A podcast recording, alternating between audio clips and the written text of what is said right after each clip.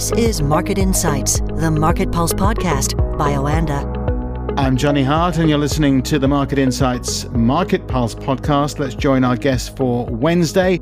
It's trader Nick in the United States and OANDA senior market analyst in London, Craig Earlham. Good afternoon, guys. Good afternoon.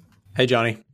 A big day of economic data, starting with the UK inflation figures, with the cost of living falling sharply to its lowest rate in 2 years. We'll have more of that shortly. But of course, yesterday we had your CPI in the United States. Nick, what happened there? Yeah, so inflation seems to be trending down, both from today's CPI out of the UK, as well as this morning's numbers as well, PPI, core PPI, both ticks lower than expected. And this is, in some ways, a little bit of an inflation story victory for a lot of the bullish people out there on Wall Street, people who are thinking that the Fed may be done.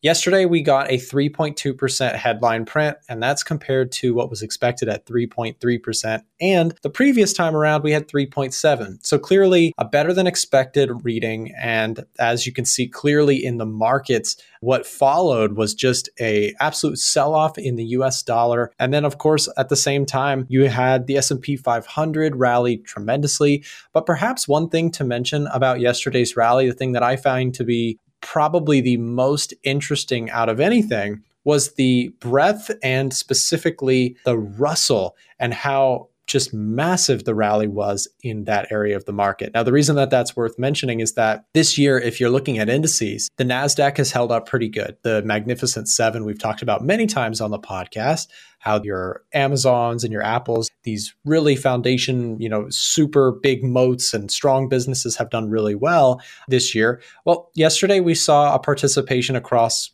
almost all areas of the entire market. It was a really, really bullish day for risk assets. Now, that is, of course, in contrast to the US dollar, which is, I think, where a lot of that optimism came from. The dollar selling off just kind of points to just how much the market was hinged upon the idea that inflation's got a crack. There was speculation as to whether or not that was the sole reason.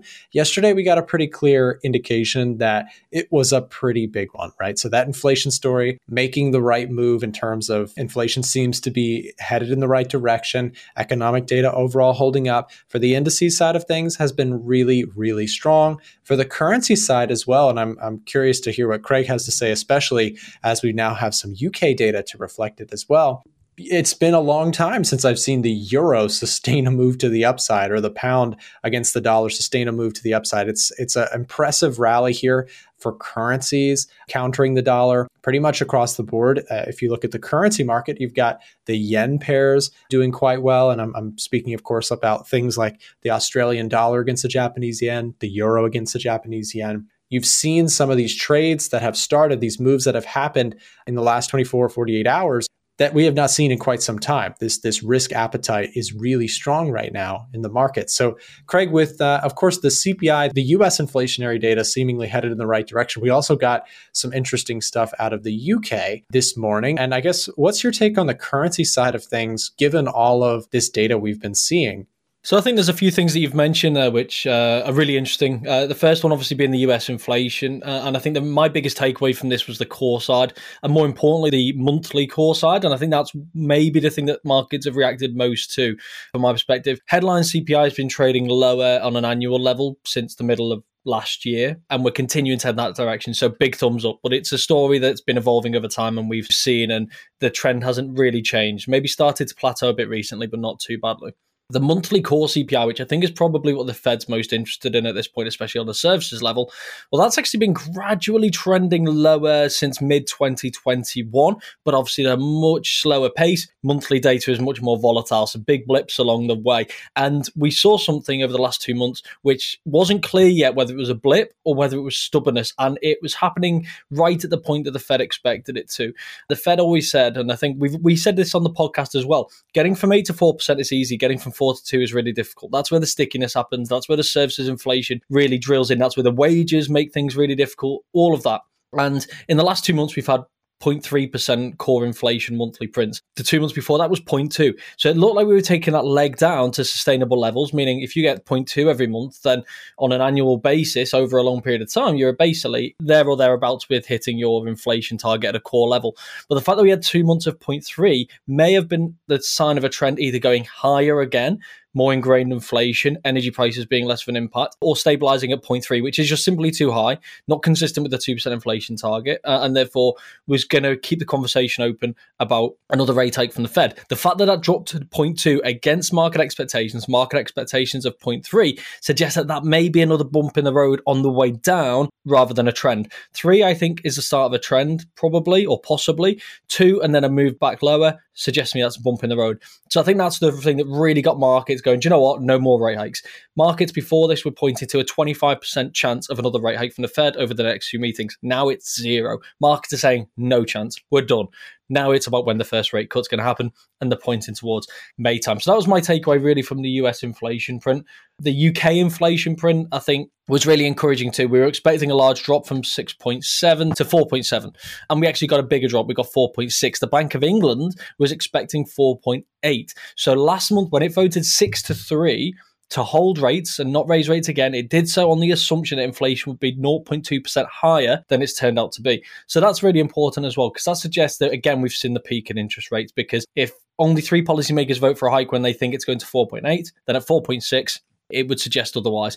And we saw a drop in a steeper drop in the core CPI as well to 5.7, 5.8. Still a long way to go, but very much headed in the right direction. And there's further disinflationary pressures, which I think will have an impact over the next 6 to 12 months, but albeit not by 2% from one month to the next. This was very much to do with the energy price cap in particular, which rose last October and fell this year, and then things like disinflation in food prices. And then the third point you made, which was really interesting, was about the currency markets, because we have seen some big moves in the currency markets.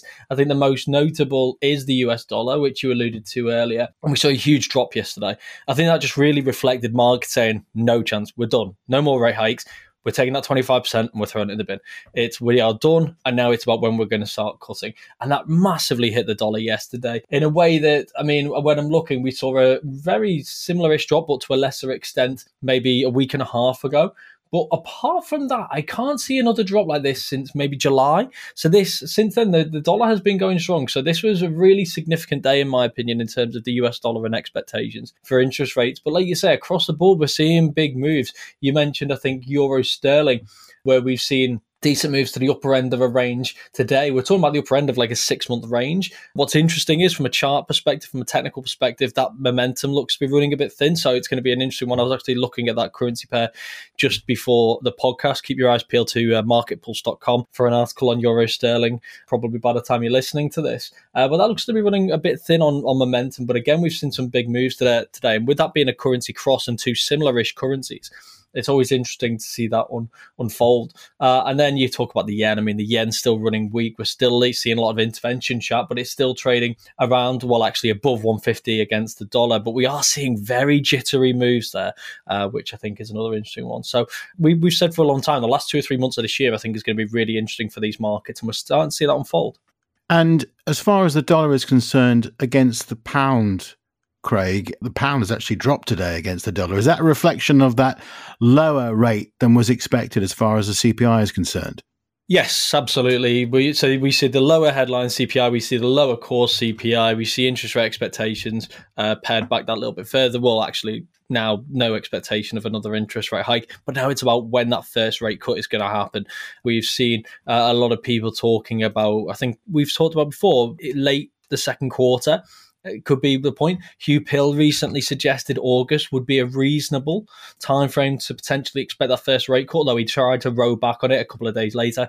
Clearly, maybe Governor Bailey had a word with them and said that goes very much against what we're trying to say here, that don't contaminate the message. The message is higher for longer now, or sufficiently high for sufficiently long. So now I want you to go out and say the complete opposite and confuse everyone, which he did. I've seen some suggestions of you mentioned the end of the second quarter of June. Today. And we spoke last time on Monday, Craig, and we were talking about how politically important this was for the current government here, with the Prime Minister Rishi Sunak promising to halve inflation a year ago. He's now achieved that. And should we see interest rates start to fall, say in the middle to the latter half of next year, then that would be a good time to call an election. Yeah, absolutely. I mean, obviously, if you're asking people to get to the polls and doing so when interest rates are falling and you can declare job done, you can say we were successful, we got inflation down, we kept our promises, the economy's going to bounce back from here, the hardest times are behind us, and that's because of everything that we've done in the last two years. And yeah, that's a great time to be calling an election. But again, it's a very close call because while that's what markets are thinking now, markets have been optimistic for a long time. So you can imagine the leadership are going to be looking at this for the next few months and trying to work out what's the latest point we can possibly do, because obviously there's pros and cons to every time of the year. But ultimately, when you're at the peak of your interest rates and you know you're now going to see a rate cutting cycle, in an ideal world, the election from the Conservative Party's perspective would take place a year later, because that gives time for interest rates to fall by 2%, for the economy to recover, for people's income and savings to recover, and to feel like they're in a good spot rather than they could be heading in that direction. Obviously, this year around this time would have been the absolute worst, because this is probably when people feel most worst off. So it is. I think it could be play a big role in how that election ultimately goes, whether it is in 12 months' time or 15 months' time, whatever. I think it could have an important role to play. And as you say, markets currently, you mentioned June, markets currently see around a 60% chance of a rate cut in June. Very interesting. Finally, Nick, you've had some retail sales figures in the United States today. We have, and retail sales basically came out this morning, and they were overall pretty good. I mean, you know, you kind of loop everything that we've discussed here about the inflation side of stuff coming down. That's serious progress in the soft landing idea that I keep bringing up on the podcast. But the other half is keeping the consumer in there. They got to stay, you know, afloat. The way you avoid a recession and potentially have that soft landing idea is that the consumer doesn't completely fall off of a cliff. And retail sales staying, you know, better than expected here today is just a nice cherry on the top of what overall has been a nice round of data. You know, at one point the idea of a soft landing was laughed off of every podcast and every financial television thing on the planet. And now it seems to be kind of becoming the mainstream idea, which is very interesting to see. By no means have, you know, everything gone perfectly for the people who are in the soft landing camp, but it's been interesting to see how this data is shaping up. It's pretty clear. You look at retail sales today, you look at PMIs, you look at a nice list of things. Economic data seems to be hanging in there while the jobs are cooling. But again, a lot of times people think, you know, I brought this up on our last podcast. I think the next battleground is, how much is this cooling going to go? Is it going to become a problem where you're going to start seeing, you know, bad data be truly awful data? You know, right now for the last year, we've had this weird phenomenon where like cooling and slowing economic data has actually been good for the markets because it's doing the work of the Fed, trying to get them out of the need to rate hike. Well, now I think things are changing. I think now we're entering into a little bit of a paradigm shift where good data is good data, bad data is bad data. And so we're going to get into that kind of shift, I think, where if you get jobs numbers that are awful going forward, if there's, you know, too much slowing, that's a different battleground and a different topic for a future podcast for sure. You know, as we approach the next round of data, we want to see that, you know, we don't want to see it spike up because that could re-excite the Fed on the interest rate side,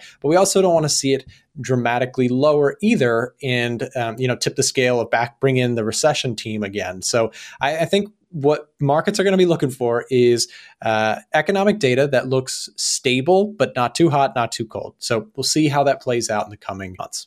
Dare I say it, normal service will be resumed? Perhaps not. We shouldn't really count our chickens too early. And of course, we haven't seen any broadening of the conflict in the Middle East, and that could change things overnight if that was to happen. But very interesting, guys. We'll speak to you again on Friday. Thanks a lot. Thanks, Johnny. Market Insights, the Market Pulse podcast by OANDA.